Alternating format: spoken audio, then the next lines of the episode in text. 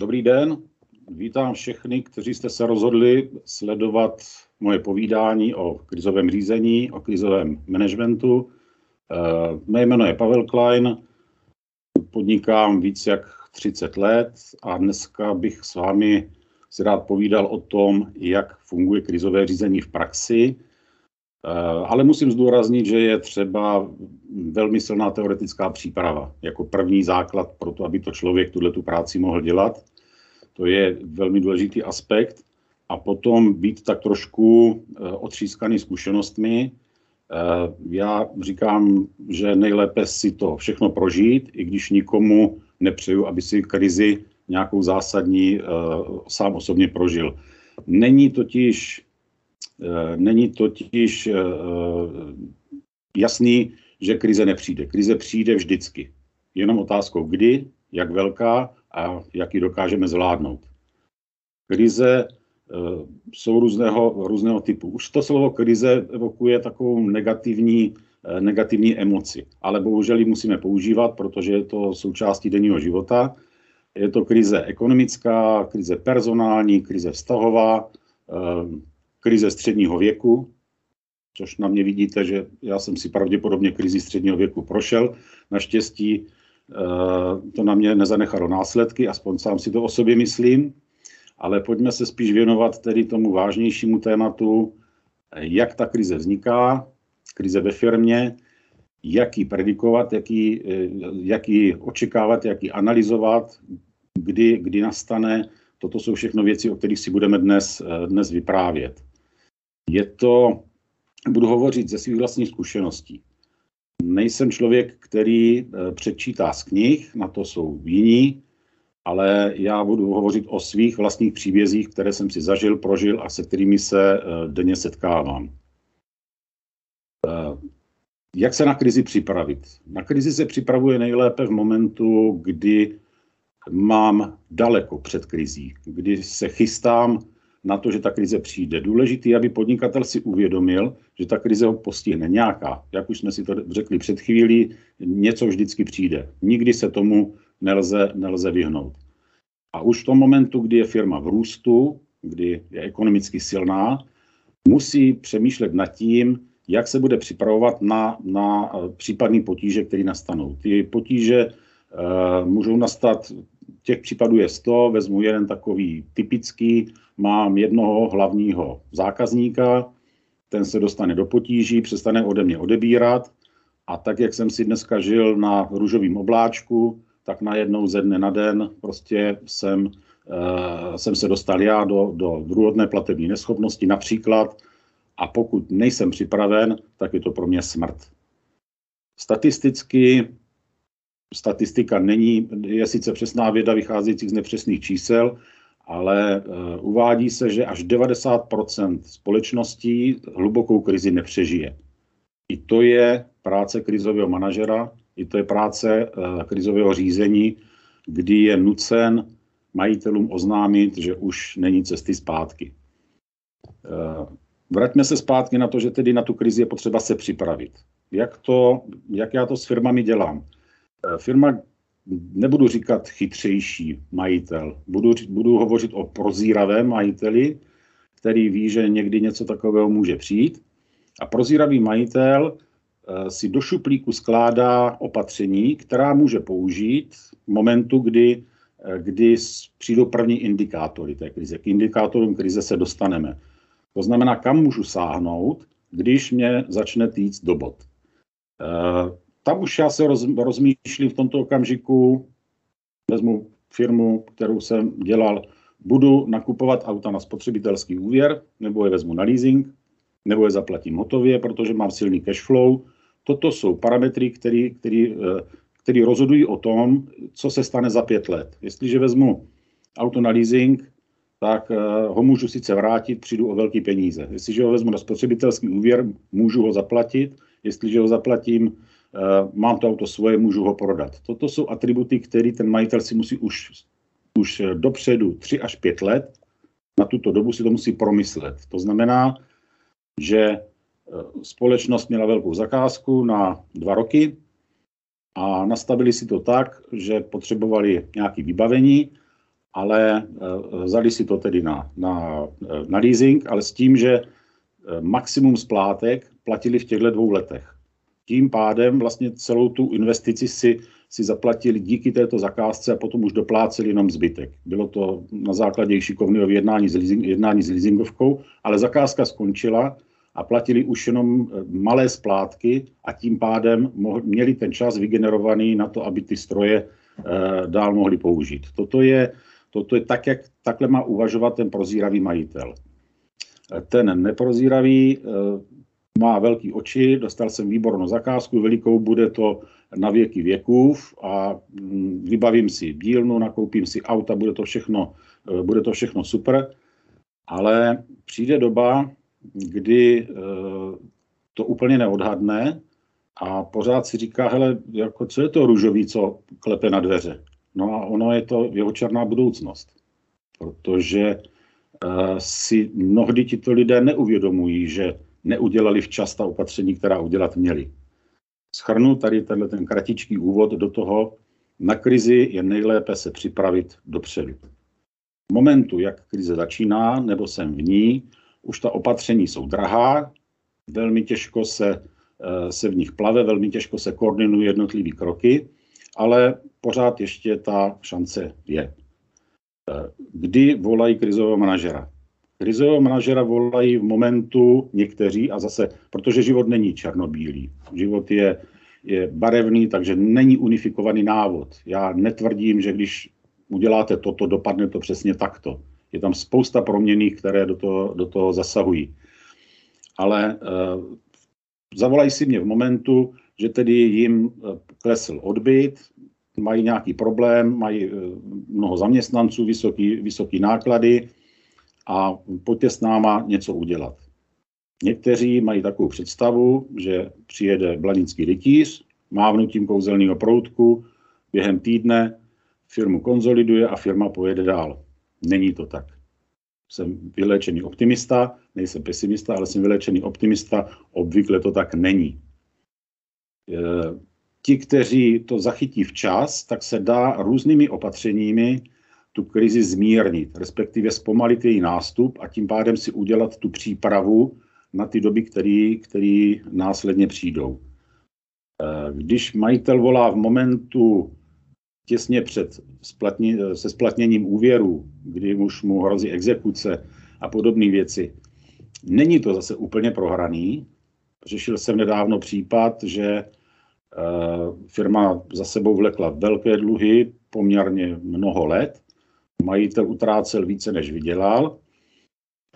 A, ale pořád ještě ta, ten potenciál té firmy tam byl. Byli tam dobří lidi, byla to dobrá značka, ale prostě ta krize tam byla, eh, tam byla už jaksi neodvratná, nebo ta krize už probíhala v tom nejtěžším nebo nejhorším stádiu. A eh, do té firmy jsem přišel eh, s tím, že jsem okamžitě vyvolal jednání se všemi dodavateli, s klíčovými věřiteli.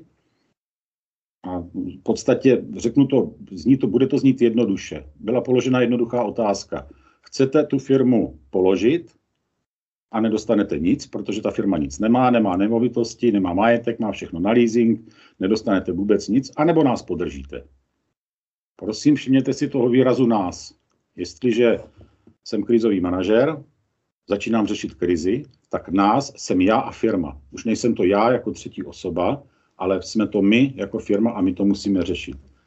A podařilo se to, že eh, všichni věřitelé, neudělal se věřitelský výbor, nebyla to žádná velká společnost, ale pochopili, že bude lépe eh, nás nějakou dobu podržet a abychom ukázali, že to jsme schopni zvládnout, neskromně řeknu pod mým vedením, a, a dostali jsme svým závazkům. Ta firma dneska splácí, má splátkové kalendáře, má značnou část dluhu uhrazenou, ale pořád ty, eh, ty dodavatele vnímají mě jako garanta toho, že to bude fungovat, fungovat správně. Takže toto je, i v tomto okamžiku se to dá zachránit. Jestliže už je to přetažený, jestliže už doopravdy není možný se uh, s věřiteli dohodnout, už je to prostě jasný, jsou směnky na stole, uh, banky spoplatnili úvěr, potom nastává ta smutnější část, s majitelem vyřešit to, jak tedy tu firmu uzavřít, to znamená, tam už likvidace obvykle není možná, tam už je konkurs a má to neblahý následky pro, pro firmu, pro lidi, pro, i pro jeho jméno a pro, další, pro dalšího podnikání. Já teď jenom, protože nevidím žádnou, žádnou zpětnou vazbu, nemohu ji vidět, máte k tomuto někdo nějakou otázku, prosím?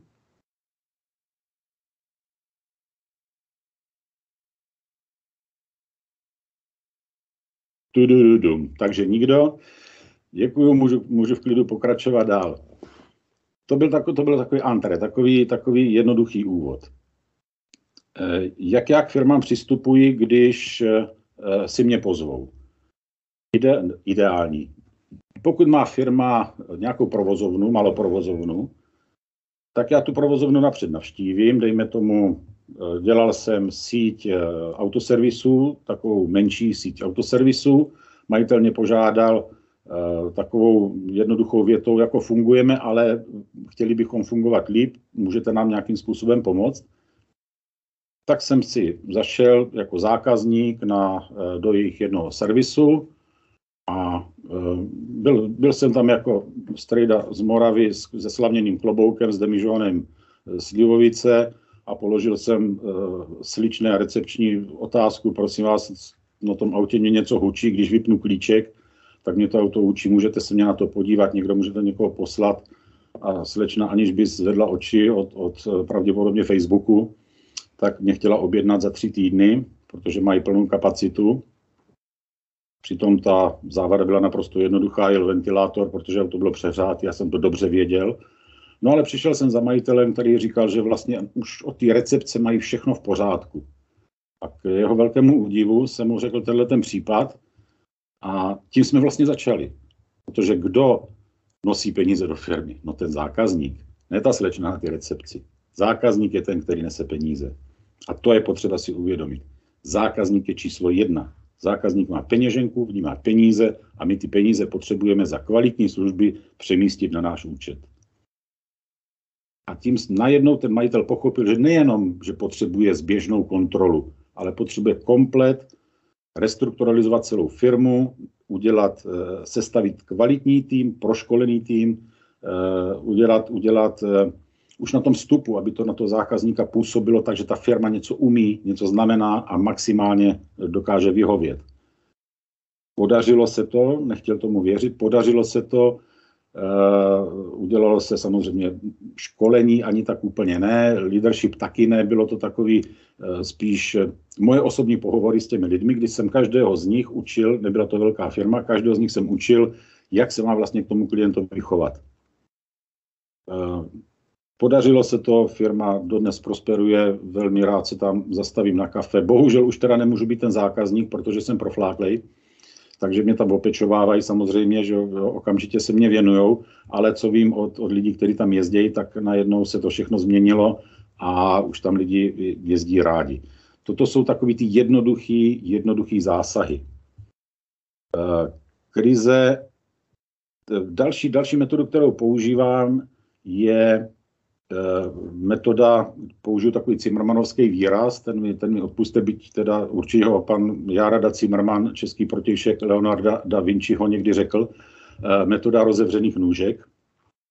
A to sice eh, zeptám se účetní, požádám účetní, přinese papír, nůžky, nůžky otevře a jeden hrot je jsou výdaje, jsou výnosy a druhý hrot jsou příjmy. Ať ty nůžky otevře, kde si myslí, kde jsou výdaje a kde jsou příjmy.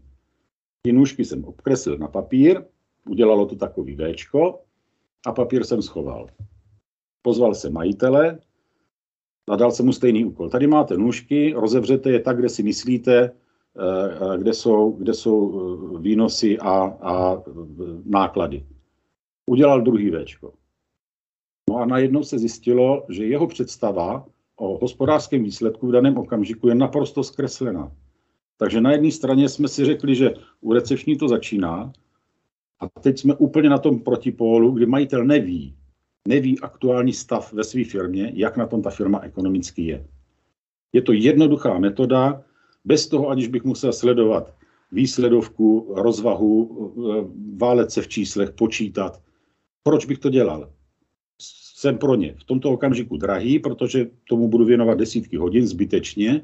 Toto je základní parametr, podle tohoto já už vím, že ten majitel nemá přehled o stavu, o skutečném hospodaření své firmy. Další z příčinou, proč se firmy dostávají do krize, je neznalost pojmu cash flow a hospodářského výsledku, protože hospodářský výsledek za loňský rok, černá čísla, výborný, ale uvědomme si, že do daňového přiznání vstupují všechny vydané faktury, ale nezaplacené. To znamená, že my žijeme z těch čísel z loňského roku, fajn, vydělali jsme milion korun, ale to, že máme tři čtvrtě milionů v pohledávkách a z toho třeba půl milionu v nedobytných, tak to mnozí majitelé přehlíží. A to je přísně navázáno na cash flow. Takže oddělit od sebe hospodářský výsledek je krásná věc pro banku, ale ta skutečnost, že 15. musím vzít tři čtvrtě milionu a zaplatit mzdy z peněz, který nemám, který mám sice na fakturách, na papíře, ale nemám je na účtu, tak to je moment prozření majitele, že je něco špatně. A to už je, to už je až, až téměř před ukončením činnosti té firmy, protože v tom okamžiku už zaměstnanci se dívají jinam. Je to, toto jsou ty těžké, tady už se stoupí trošičku ta ekonomika s tou, s tou psychologií. Já teď uzavřu zase tuto kapitolu. Máte někdo nějaký dotaz tady eh, k mnou používané metodě?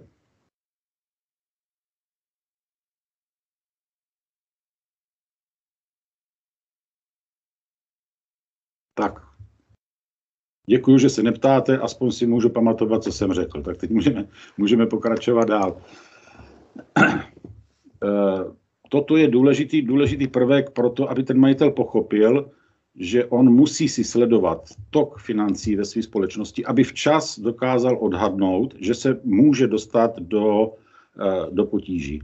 Na to majitelům předkládám jednoduchou tabulku, Eh, cash flow, do které si dosadí svoje fixní eh, náklady a postupně do každého měsíce si naskládají svoje výnosy a už, jde, už se dá takovouto naprosto jednoduchou metodou hrubě odhadnout, že v šestém měsíci se můžu dostat do problému, protože mám splatnost 30 dnů, v pátém měsíci jsem, jsem nefakturoval a, a v sedmém měsíci budu mít mzdy, nájmy a podobný a už musím něco dělat ono už je pozdě. Jo? To už je moment, kdy si to uvědomím, ale ten, tu, tu rezervu si musím tvořit, eh, tvořit samozřejmě, eh, samozřejmě mnohem dřív.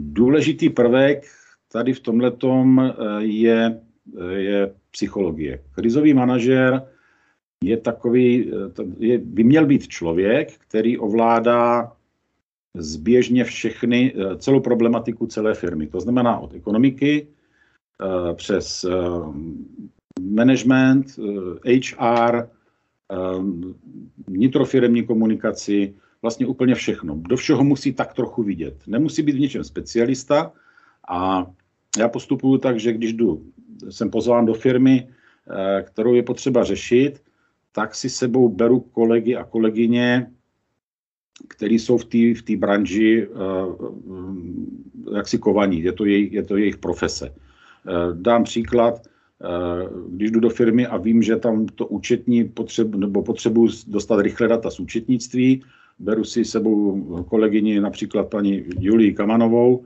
která přesně ví, co vlastně já chci po ní a už nestrácím čas, že učím tu kmenovou účetní ta čísla, která potřebuji. Protože ona obvykle přinese sjetinu, teď mluvím o účetní firemní, přinese sjetinu, která je pro mě, já ji samozřejmě rozumím, ale je pro mě naprosto zdlouhavý se tomu věnovat. Takže eh, jsme nedávno řešili společně nějakou, nějakou firmu, vzal jsem eh, paní kolegyni sebou a během pěti hodin jsme se dostali k výsledkům, o kterých majitel 20 let neměl ani páru. Během pěti hodin. To znamená, že to, bylo, to byla taková úderka. Za pět hodin jsme majiteli řekli, jak na tom skutečně je a že prostě nezbývá nic jiného, než najít investora nebo tu firmu prodat.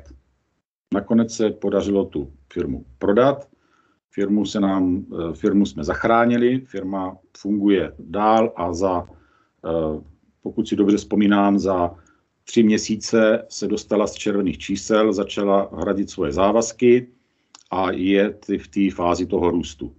A teď se vracím opět tím kolečkem na, začát, na začátek. Je ve fázi růstu a to je ten okamžik, kdy už já myslím na to, co se stane, když se dostane do krize. Takže když mám jakýsi růstový potenciál, tak z toho růstového potenciálu vyseknu nějakou část a dělám si z toho rezervu finanční. Dělám si z toho rezervu, protože utratit ten růst by znamenalo zase za rok, za dva se možná dostat do další krize. Takže už v tom okamžiku, kdy vidím, že, eh, že mě to stoupá, ten výkon, peníze přibývají na účtu, už si tvořím rezervní fond na to, abych, abych příště podobný, podobný krizi zabránil.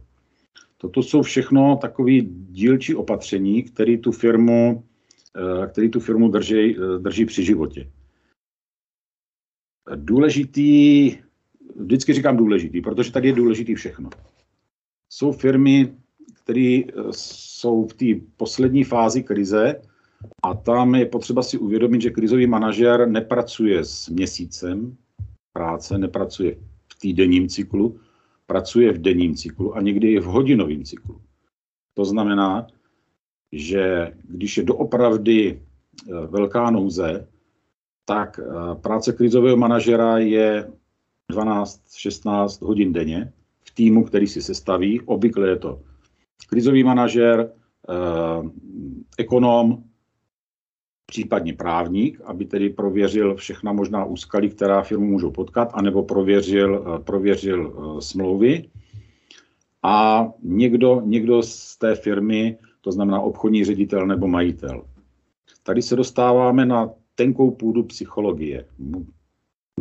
My musíme být i, i psychologové, být nám to nepřísluší ani vzděláním, ani, um, ani jaksi um, odbornou erudicí, ale umět s těmi lidmi jednat. Představte si situaci, že přijdete do firmy, kde je majitel před zhroucením, protože na něj všichni tlačí, má denně 20 telefonátů, že má to či ono zaplatit, e, zaměstnanci na něj tlačí, má na stole 10 výpovědí od klíčových lidí, bez kterých prostě už jako, když ti lidi odejdou, tak už není šance, šance to zachránit. Zkuste se do té role vžít. On je teď v, tý, v tom těžkém presu a vlastně neví kudy kam. Těch problémů je tolik, že on nedokáže jeden vzít a začít ho řešit. Přijde domů a tam musí oznámit, že letos nepoletí na malé divy, ale budou na mácháči pod stanem, když všechno dobře dopadne. To je druhý, druhý tlak, který ho čeká doma, nebo majitelku, ať jsme, ať jsme vyvážení. A mým úkolem je nebo mojí snahou je to majitele nastartovat a dostat do na svoji stranu a nalít mu energii, že to můžeme společně zvládnout. Já se snažím nepoužívat slova, udělal jste to špatně, tady jste udělal obrovskou chybu, protože tím já ho demotivuju. Já to trošičku obracím, já mu říkám, ano, tohle jste udělal, ale pojďme to zkusit udělat jinak. A e, tohle to se mi vyplácí, tohle to funguje. Najednou on vidí to světlo na konci tunelu, my si vybereme jednu komoditu, jeden problém a já mu ukážu, jak bychom ho mohli společně řešit. A pomaličku ten jeho, eh, ten jeho podnikatelský IFAR začíná startovat a dostávám ho na tu úroveň nějakou potřebu, že to tvoříme my. My společně jsme firma, je sice jeho, a my společně jsme firma a my hledáme společně řešení. A začnou z něj padat nápady, které jsou zajímavý pro mě, protože já tu firmu neznám úplně do detailu. Jsem tam krátce, jsem tam tři dny, čtyři dny, takže nemůžu to znát, nejsem, nejsem vševěd.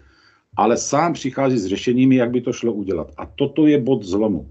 Toto je bod zlomu, při kterým majitel začíná chápat, že to lze zachránit a z jeho, z jeho pochmurné tváře se stává tvář bojovníka, a e, začíná, začíná vymýšlet nové způsoby. To je přesně to, co potřebujeme. Ale nesmí to zůstat u majitele, protože toto nadšení, nebo tuto naději, musíme přenést společně na střední management. Protože střední management je demotivovaný, on ví, že, že firma je na tom špatně, e, střední management už má dávno připravený pozice v jiných firmách, protože prostě tuší, že tahle ta firma zkrachuje, už si chystá, zadní vrátka si otevírá. Bohužel mnozí, mnozí z nich už odchází i z databází zákazníků nebo výhod, které kde získali, aby si zvýšili svoji kreditibilitu na trhu nemorálním způsobem, ale to tak je. Nebudeme si nalhávat, že to ti lidé takto nedělají. Dělají to tak. A my toto musíme přenést na ten střední, manage, na ten střední management. A tady je důležité, aby ten majitel byl v takové psychické pohodě, aspoň na oko, aby ten management přesvědčil o tom, že on zná to řešení. Já jsem ten člověk v pozadí. Když tam půjdu já, že znám to řešení, tak já toho majitele eh, malinko upozadím a oni si řeknou, dobře, tak jako Klein to ví, ale co tady, jo, náš majitel, ten neví kudy kam. Ne, já ho potřebuju, toho majitele tlačím před sebou, jemu jsem za zády a šeptám mu do ucha, jak se středním managementem má jednat, aby on byl ten lídr, aby ten střední management znovu nabil tu stejnou energii, jakou, jakou se nabil ten majitel. A když tohle to se podaří, tak je napůl vyhráno. Byl jsem ve firmě, která byla ve stavu, že eh, téměř všichni zaměstnanci měli napsané výpovědi. Eh, byla to ta nejhorší situace generačního převodu z, eh, mezi, mezi otcem a synem. Firma předlužená, naprosto neuvěřitelně a neuvěřitelně nepochopitelně předlužená hloupým rozhodnutími. A zjistilo se, že prostě se firma musí prodat. Bylo tam několik kupců, každý se tam otočil týden, 14 dnů, snažil se to akorát, akorát vybrakovat, co tam, co tam bylo. A prostě zaměstnanci ztratili trpělivost, položili na stůl výpověď, přišel nový nebo další kupec, který si mě najal, přišli jsme tam spolu a první, co jsem udělal, že jsem pozval všechny zaměstnance na, na plac, na schůzku a vysvětlil jsem jim, jaký jsou naše záměry, ale ne, že jsem stavil vzdušné zámky, sliboval nemožné, ale prostě jednotlivý dílčí kroky, jakými budeme postupovat, abychom tu firmu konzolidovali. Výpovědi byly pořád na stole. Samozřejmě pseudoodboráři bouchali do stolu, tak to nejde a, a když teda máte peníze, tak nám tady postavíte novou halu a my tady budeme, jo, budeme tady um, stavět rakety a budeme tady... Vysvětlil jsem, ne, musíme napřed, se pokusit splatit dluhy, abychom mohli pokračovat dál. Nevěřili, bylo to pořád takový, takový na vodě trošičku, tak jsem udělal jednu věc. Udělal jsem jednu drobnost, že jsem jim zlepšil v tom pracovním prostředí nějakou věc, kterou jsem jim předtím slíbil. Protože co se slíbí, se musí dodržet. A já slibuji jenom po těch částech. Postupoval jsem tak. Tady jsem vám tohle to zlepšil, ale co od vás očekávám? Že vy mě to vrátíte ve vaší práci.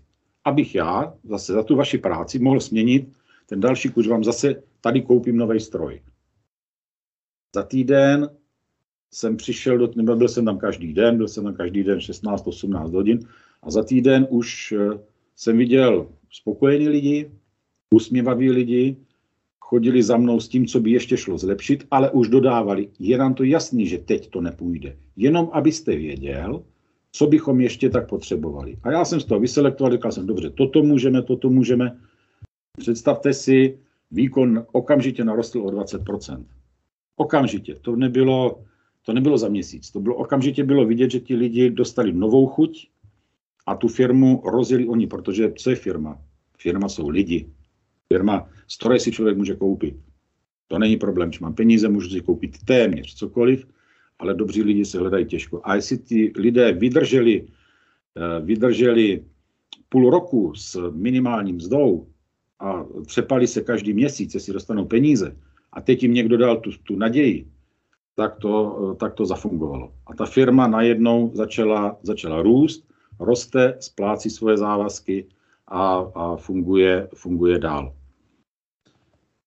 Jestliže jsme ve stavu u firmy, že už není zbytí a skutečně ta firma se musí, uh, půjde do konkurzu, uh, tak uh, je to, je to ten, ta nejtěžší situace to tomu majiteli oznámit. Tomu majiteli nalít čistého vína už není východisko, pojďme řešit, jakým způsobem to uděláme. Samozřejmě nejlépe je prodej, převod obchodního podílu, tím nemyslím tedy na, na bílého koně, ale, ale klasický prodej, byť za minimální cenu, abyste nebyl ohrožen dalším, dalším podnikání a podobně. Tady tohleto majitele strašně těžce nesou, protože to 20 let budovali. Jsou si jistí, že jsou nevinni, že neudělali žádnou chybu a není mým úkolem, abych já jim mlátil o hlavu, že tenkrát tu chybu udělali. Tady už řešíme jenom to, jak co možná s, nejmen, s nejmenším poškozením cti uh, tu firmu prodat, předat, jo, a ne, nebo ji prostě nějak úspěšně zlikvidovat. Prosím, máte nějaké dotazy?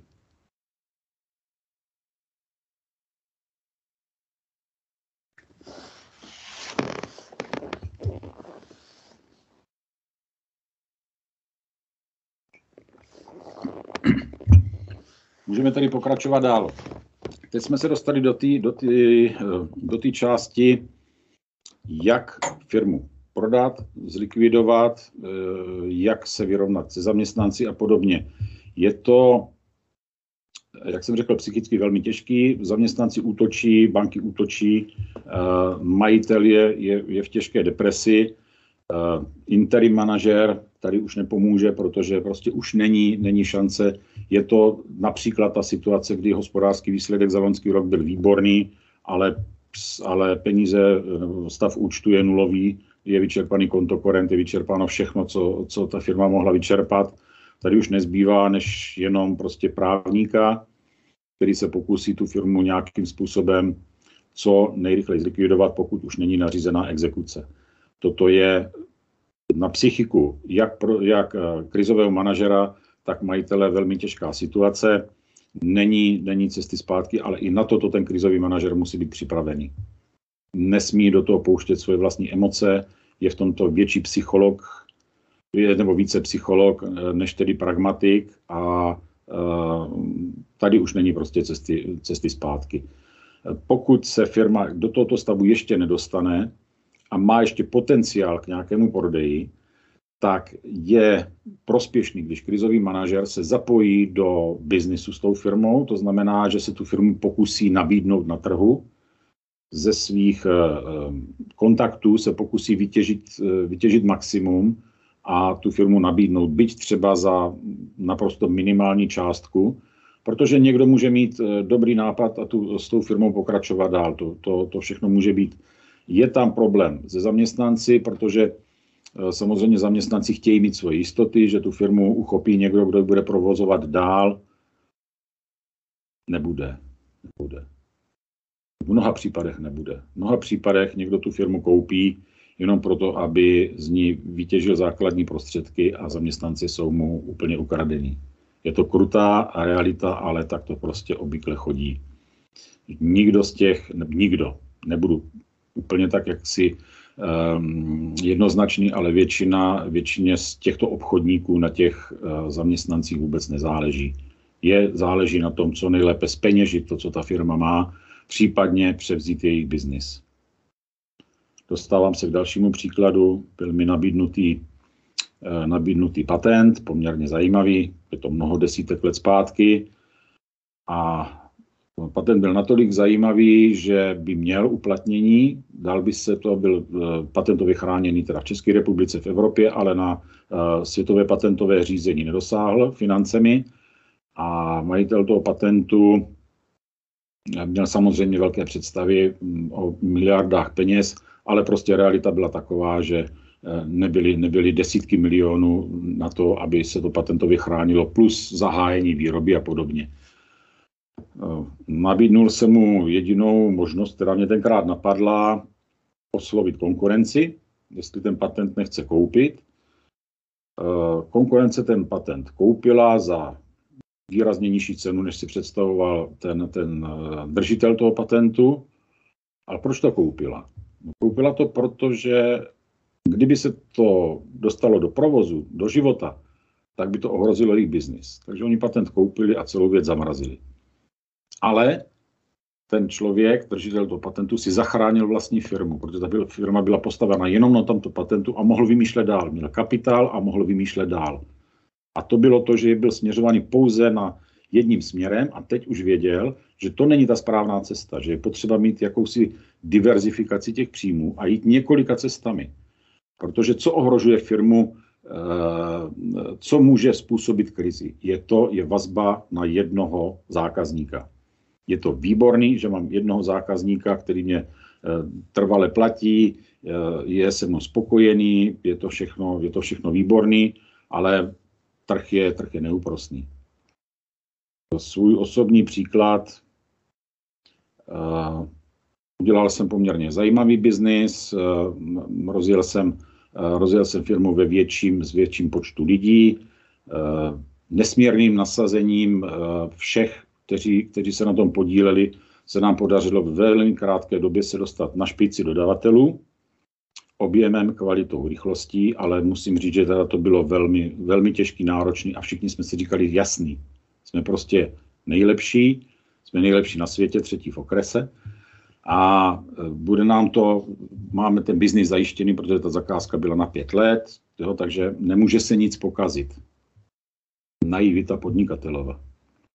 Naivita podnikatelova, protože jednoho nehezkého dne si mě zavolal můj jediný zákazník v té době a říkal, no my s váma děláme největší obrat, všichni naši projektoví manažeři chtějí jenom vás, protože tvrdí, že jste nejlepší ale my to tak nechceme. Já jsem nechápal, jako proč to nechtějí. Jako, co by chtěli víc? Mají nejlepšího dodavatele za dobré ceny, mají nejméně starostí s námi. A on říká, no ale my vás nechceme, protože vy nás vlastně tímto držíte pod krkem, že jo. Vy když řeknete, že přestanete pro nás pracovat, tak my nemáme za vás náhradu. Nechápal jsem chvilku, říká, no ale Pane Kleine, my jsme si náhradu našli. Takže vám vypovídáme smlouvu s tříměsíční výpovědní lhutou a místo vás si bereme pět jiných horších, ale pět dalších dodavatelů, sice horších než vy, ale nikdo nemůže nás vydírat. Nikdy jsem tuhle firmu nevydíral, nikdy jsem nešel uh, na trh s tím, že bez země se neobejdou, protože to je to nejhorší, co si podnikatel může myslet, že se bez něj zákazník neobejde, zákazník se bez něj obejde musí to být doopravdy strategická záležitost, jako že jsem majitelem vzduchu na zemi, pak se bez země nikdo neobejde, ale tady prostě to bylo, eh, to bylo takto postavené. A z toho jsem se poučil a přidal, eh, co jsem udělal dobře, se ctí jsem odešel, aspoň tedy na oko, byť tedy zuřivost ve mně byla veliká, tak jsem řekl, nechcete mě, není to žádný problém pro mě, já budu pracovat pro konkurenci, Pan ředitel se smál samozřejmě, že, že zařídí, že pro konkurenci pracovat nebudu. Za měsíc jsem nad ním vyhrál výběrové řízení, který ho stálo desítky milionů. Desítky milionů, o které přišel. A já jsem byl dodavatelem pro jiného zákazníka ve stejném segmentu, ale už jsem měl těch zákazníků více. Pracoval jsem pro více zákazníků, abych nebyl vázaný jenom na jedno. To bylo hrubý, Eh, poučení, ale naštěstí prostě jsme byli natolik dobří, že jsem si mohl dovolit oslovit další tři a ti mě velmi rádi přijali do své dodavatelské sféry, protože věděli, že naše firma byla, byla dobrá. Ale poučení bylo takový, nevyčnívat, protože jestliže vyčníváte na všechny ostatní, jste první na odstřel. Zní to uh, protipodnikatelsky, všichni chtějí být na špici, všichni chtějí být nejlepší, ale pamatujte si, že i ve válce, kdo nejvíc vystrkuje hlavu nad zákop, tak první dostane kulku. Protože jste něčím podezřelí. Něco je, něco je špatně.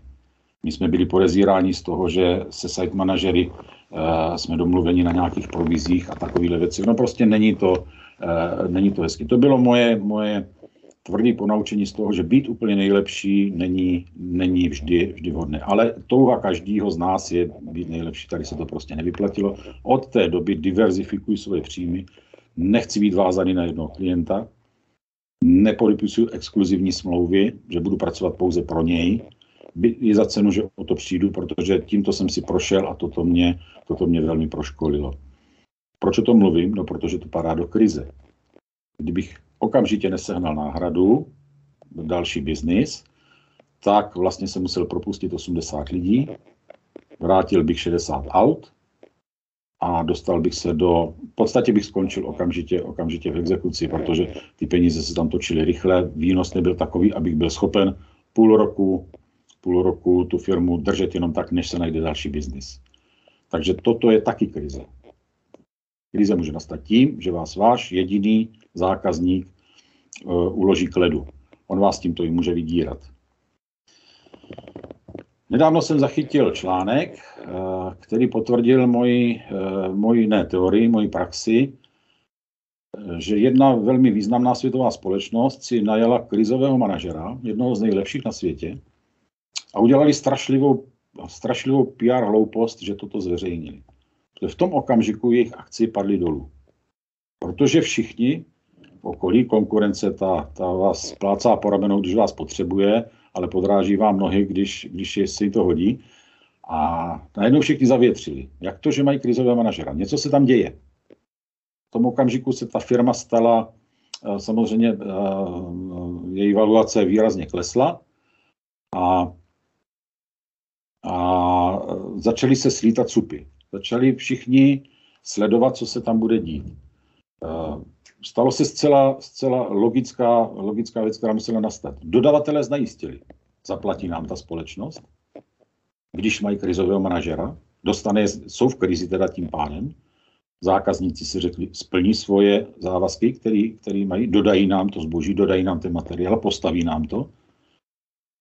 A tu firmu, ne, že by do krize poslali tímto svým konáním, ale výrazně snížili její, její rating. Takže krizový manažer má tu nevděčnou roli, že si, pokud je chytrý, tak si nedává reference na web, na sociální sítě, koho všeho zachránil, protože ty firmy poškodí. Já když jdu do firmy, tak e, říkám majiteli jako první, neříkejte, že jdeme řešit krizi. Že prostě tam jdeme optimalizovat procesy nebo prostě zkontrolovat jejich fungování. Neříkejte, že, jsme, že, že jste v krizi znejistíte tím zaměstnance a sám odkrýváte svoji slabinu, kterou nesmíte dát, dát najevo. A tohle to je velmi zásadní, velmi zásadní informace, protože eh, znovu se budu opakovat, stáváte se potravou pro supy, kteří se mohou na vás létnout. Všichni se tváří, jako že vám pomáhají, ale to tak není. Setkal jsem se i s případem, s případem, s tvrzením, že teda nerad se bavím o covidové krizi, ale přece v covidové krizi, když se chcete udržet, snižte ceny, jo, abyste přežili, on vám to potom zákazník eh, vynahradí. Není to pravda. Není to pravda. Zákazník tím zjistí, kam až jste schopni zajít, abyste přežili a z velké většiny toho využije. To znamená sníží vám marži. Mluvím o zákazníkovi, který je dravý, nemluvím o zákazníkovi, který má být férový, který eh, se má řídit tím obchodnickým pravidlem, eh, když já vydělám, nechám vydělat i tebe. Toto by mělo platit. Takhle by to v té obchodní branži mělo být. Ale biznis je doopravdy tvrdá hra. Není to, není to tak, že mě někdo pomůže, nebo že když já snížím ceny, on řekne fajn, tak, jako, tak teď si tam přihod dalších 30%, protože Eh, tenkrát si na tom prodělal. Ne. Obvykle řekne, hele, když můžeš si jít dolů o 30%, tak jako proč bys, mě, proč bys mě zdražoval, když to přežil? A když to nepřežiješ, tak já si vezmu někoho jiného. Že? Toto, toto je ta krutá pravda. A tohleto, tohleto vás naučí život. Tohleto vás naučí ten, eh, ten příběh, do kterého se dostanete, dostanete při svým, při svým konání. Ale jak teď koukám, na hodinky, no ještě máme dostatek času. Eh, toto, toto je krutá realita toho, toho biznisu. A kdo tam vstupuje s tou naivitou, že všechno je eh, krásný, že všechno, že všechno funguje. V podstatě eh, každá rovná cesta nikam nevede. Pokud hledám cestu svého podnikání, tak vždycky je klikatá. Když najdu rovnou cestu, tak velmi brzo ta rovná cesta skončí. Vracíme se znovu oklikou ke, kriz, ke krizi jako takové. Takže já udělám takové malinké, takový, takový malinký zhrnutí. Na krizi je potřeba se připravit v době růstu. Ad 1. Ad 2. když už ta krize přijde, nebo tuším, že přijde, už musí mít připravený nástroje a páky, jak se jí bránit. Nejlépe krizového manažera, interim manažera, někoho, kdo má pohled třetí nezávislé osoby. Protože existuje známý pojem provozní slepota. Jestliže budu mít uh, v garáži rok položený smeták uprostřed, tak za rok ho nebudu vnímat, že tam je. Nikdo nepůjde a neuklidí, protože ten smeták tam prostě přirostl, on tam patří, stal se nedílnou součástí té garáže. Až přijde někdo třetí a první vteřině vidí, proč ten smeták neuklidíte. Provozní slepota je to, co hodně, hodně ovlivňuje právě fungování firmy protože jsou, na, jsou navyklí procesy, navyklí postupy, jak jsou ti lidi na to zvyklí. Eh, oslým ústkem se dostávám k tomu, že, že eh, ve firmě, když začínám pracovat, tak první slova, který slýchávám, nejde to, vždycky jsme to takhle dělali a fungovalo to. Proč nám chcete rozbíjet něco, co bylo funkční? Tohle nikdy fungovat nebude, takhle my jsme to nikdy nedělali. A tam už zase se trošičku vracíme k té psychologii, těm lidem vysvětlit, že já nebourám to, špat, to dobrý. Já z toho dobrého chci dostat ještě lepší, ale já si to musím zhodnotit, ne oni. A bohužel někdy se musím uchylit k té nepříjemné větě, když to bylo všechno tak dobrý, tak proč jste, proč jste v tom průšvihu?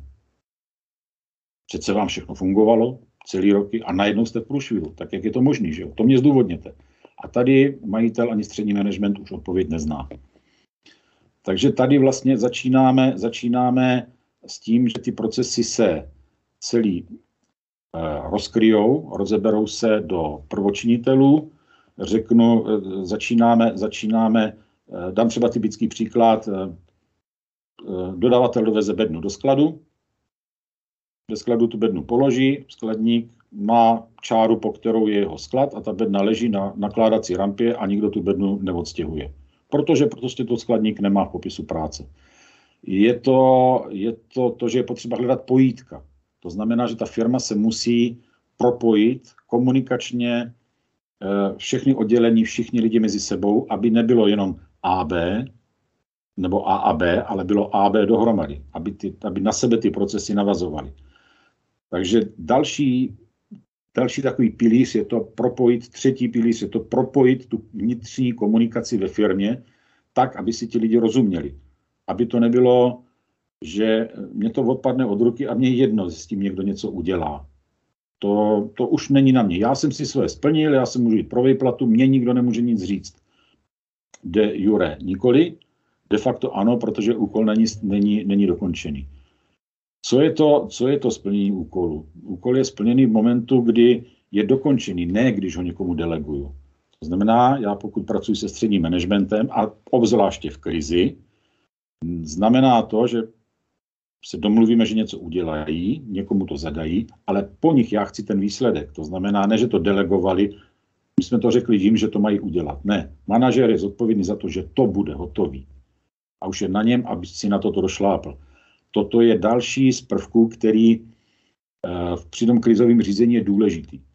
Takže když jedeme, jedeme v této rovině toho středního managementu, tak jako čtvrtý bod je delegovat ty úkoly, ale v zápětí kontrolovat. Ideální výstup od manažera je takový, objevili jsme problém, nalezli jsme jeho řešení a zajistili jsme, aby se víckrát neopakoval toto musí být uzavřený, tady se ten trojuhelník musí uzavřít. To znamená, musíme, zajistili jsme to, aby se víckrát neopakoval. Objevení příčiny, vyřešení a, a zamknutí, zamknutí toho, aby se neopakoval. Toto je předcházení další potenciální krizi, která určitě přijde, protože už jednou jsme tu situaci řešili, víme, jak na ní a víme, jak ji budeme do budoucna řešit. To jsou věci, které se zdají jako drobnosti, ale v tom celku dělají, dělají strašně moc. Tak to musí pracovat střední management. A střední management se v tom krizovém řízení toto musí naučit, protože to do té doby mnohdy neuměl. Dochází k docela zajímavým věcem, že e, firma, která, která se řeší, která se potácí, e, jak když s nimi začnu mluvit, tak najednou ti lidi vědí, jak to mají řešit. Když jim pokládám jednoduché otázky, oni vědí, jak to mají řešit a, a jak si řeší to, řešili by to tak, jak bych to řešil já. A, se jich tam, a proč jste to teda nedělali celou tu dobu? Proč jste to nechali zajít tak daleko? Proč jste to neřešili, když teď víte? Já to nakousnu a vy mě rovnou odpovíte správnou odpověď. Proč jste to nedělali? No, protože to po nás nikdo nechtěl, no, protože to majitele nezajímalo, no, protože to nebylo potřeba. A moje odpověď je jasná, vážení, mm, vážené manažerky, manažeři, to je vaše manažerská chyba. Protože vy nemáte dělat to, co vám někdo řekne, ale vy máte vymýšlet postupy, které eliminují tady tato rizika. A toto vy jste nedělali. To, že to víte, jenom takhle málo. Ale to, že to dokážete uřídit, napravit a zafixovat, aby se to nestalo, to je vaše manažerská pozice. A v tom, tom krizovém řízení je toto další čtvrtý, pátý prvek, pátý prvek, který tam musí, musí zafungovat. Management musí sám přemýšlet o tom, jak to napravit, protože lidé pojmou, pojmou eh, ten úkol za svůj, pokud si na něj přijdou sami. Já pracuji obvykle tak, že eh, je navádím, aby si na to přišli sami. Eh, samozřejmě oblíbený manažer je ten, který přijde na to, co já chci, že jo. No, to je prostě, to je, to je můj favorit. Ale, ale jde, to, jde to tou cestou, že já je tak jako mírně fackuju, jo, zprava doleva a směruje tam, kam je potřebuji dostat. Nemám patent na rozum, v žádném případě. Mám pouze zkušenosti, ze kterých čerpám a už ty modelové případy, nebo model, skutečný případy mám v hlavě, takže já jenom facku říkám, no a co kdybyste to udělal takhle? A takhle ho nasměruju tou cestou. Samozřejmě, když přijde s nějakou naprostou, uh, s naprostou anomálií, jo, že tedy nebudeme mít závodu, ale budeme mít padací most, tak je to špatně. Ale když řekne, budeme mít závodu, ale budeme tam mít, budeme tam mít nějaký čidlo, aby nám to neskříplo auto, když jede, tak je toto správný, že jo, kam ho potřebuji dostat. Takže já spíš naviguju a snažím se, aby ty lidi e, sami si na to přišli. A vůbec mě neuráží to, že přijdou za týden a řeknou, pane Kleine, my jsme na něco přišli. Nepřišli, já jsem jim to vnuknul. Ale oni přišli s tím, že je to jejich nápad. A to je ten e, nejlepší pocit. Jo, když ti lidi s tím přijdou sami a je to přesně tak, jak já jsem si představoval. A potom to do sebe začne, začne zapadat. Další společnost měla personální problém, potýkala se s personální krizí, e, e, neměli, neměli podle jejich tvrzení neměli správní lidi, přestávalo to fungovat, umíralo to, starší generace odcházela, postupně to umíralo. Pozvali si koučku, která měla analyzovat schopnosti středního managementu. Já jsem to sledoval z povzdálí, s otevřenými ústy, Dáma byla nesmírně výmluvná, bylo to doopravdy, jako dokázala velmi dobře, byla výborným rétorem. Na závěr tedy předložila hodnocení manažerů a podle ní byl nejschopnější manažer ten, který měl certifikát o, proděle, o prodělání manažerského školení. Zeptal jsem se jí, jako, jakou ten certifikát má hodnotu. Protože takový certifikát může napsat kdokoliv. Samozřejmě teď neberu akreditovaná pracoviště, ale prostě jo, nějaký Franta Klíka z Rakovníka napsal, že tenhle ten člověk prošel manažerským školením na výbornou a je tedy schopným manažerem. Ale já jsem věděl, že ten člověk je línej, neudělá nic navíc, udělá jenom to, co se mu řekne a to ještě se to snaží obejít ze všech stran. A ten, který od, od ní dostal nejhorší hodnocení, byl 25-letý kluk, o němž napsala, že nemá žádné zkušenosti. Ale já jsem věděl, že v tom klukovi je potenciál, který potřebuje jenom otevřít, že on potřebuje dostat šanci. Když jsem přišel za majitelem a řekl jsem mu, hele, tohle je člověk, který dokáže toho 60-letého chlapíka zastoupit, já navrhuji mu dát důvěru. Majitel řekl, no v žádném případě, uh, mladý klučina 25 let, nemůže to. Říkám, zkuste to, nemáte co pokazit. Když se vezmete někoho novýho na tříměsíční zkušební lhutu, tak prostě vám ta divize celá spadne a celá firma Eh, zbankrotuje, protože prostě to byla nosná divize. Skutečně velmi důležitý. A, takže tady nemáte celkem co ztratit. Zkuste to. Podařilo se. Podařilo se. Je pravda, že jsem se mu věnoval jako osobní coach. To je pravda, že jsme strávili mnoho desítek hodin na rozvoji jeho osobnosti. Eh, velmi bedlivě poslouchal. Dnes je možná ve 32 letech je ředitelem celé společnosti. jenom bylo potřeba odzátkovat to, to, to ušlápnutí, protože všichni se na něho dívali jako na, na prostě mladého kluka, který ničemu nerozumí, nic neumí, ale on měl velmi dobrou teoretickou přípravu, byl to vysokoškolák, měl velmi dobře nastudováno a praktické věci uh, jsem mu předkládal já. A nebál se, nestyděl se chodit za mnou a ptát se na to, jak to má, jak to má řešit, nebo jak já bych to řešil. A velmi rychle rostl a pobavilo mě to, že prostě, myslím si, že mu dnes 30, tak je, je ředitelem té společnosti a majitel si ho nemůže vynachválit. S majitelem jsem se setkal nedávno a říká, ale jak jste to jako mohl, říkám, no mohl, znouzectnost nebyl nikdo jiný, ale prostě mluvil jsem s ním hodně dlouho a věděl jsem, že ty myšlenky, které má v hlavě, které jste mu nedovolil vy rozvinout, protože prostě vy jste byl, to bylo one man show, jo? vy jste byl kaporetu ty kapy, pro něho on si netroufl vám cokoliv říct, protože vy jste okamžitě startoval, byl to jeden z majitelů, eh, které řadíme do té skupiny choleriků, který když není po, po, po jejich, tak je všechno špatně. A takže tam si nikdo netroufl, tak tím vlastně vy jste zabil jeho talent a jeho chuť něco, něco pro tu firmu udělat a teď jako to máte, to máte zpátky, že vám tu firmu vlastně z té krize vytáhl on, ne já. On vám ji vytáhl. Já jsem pouze objevil v něm ten potenciál, který v něm je, pomocí osobního coachingu a osobního, osobního rozvoje.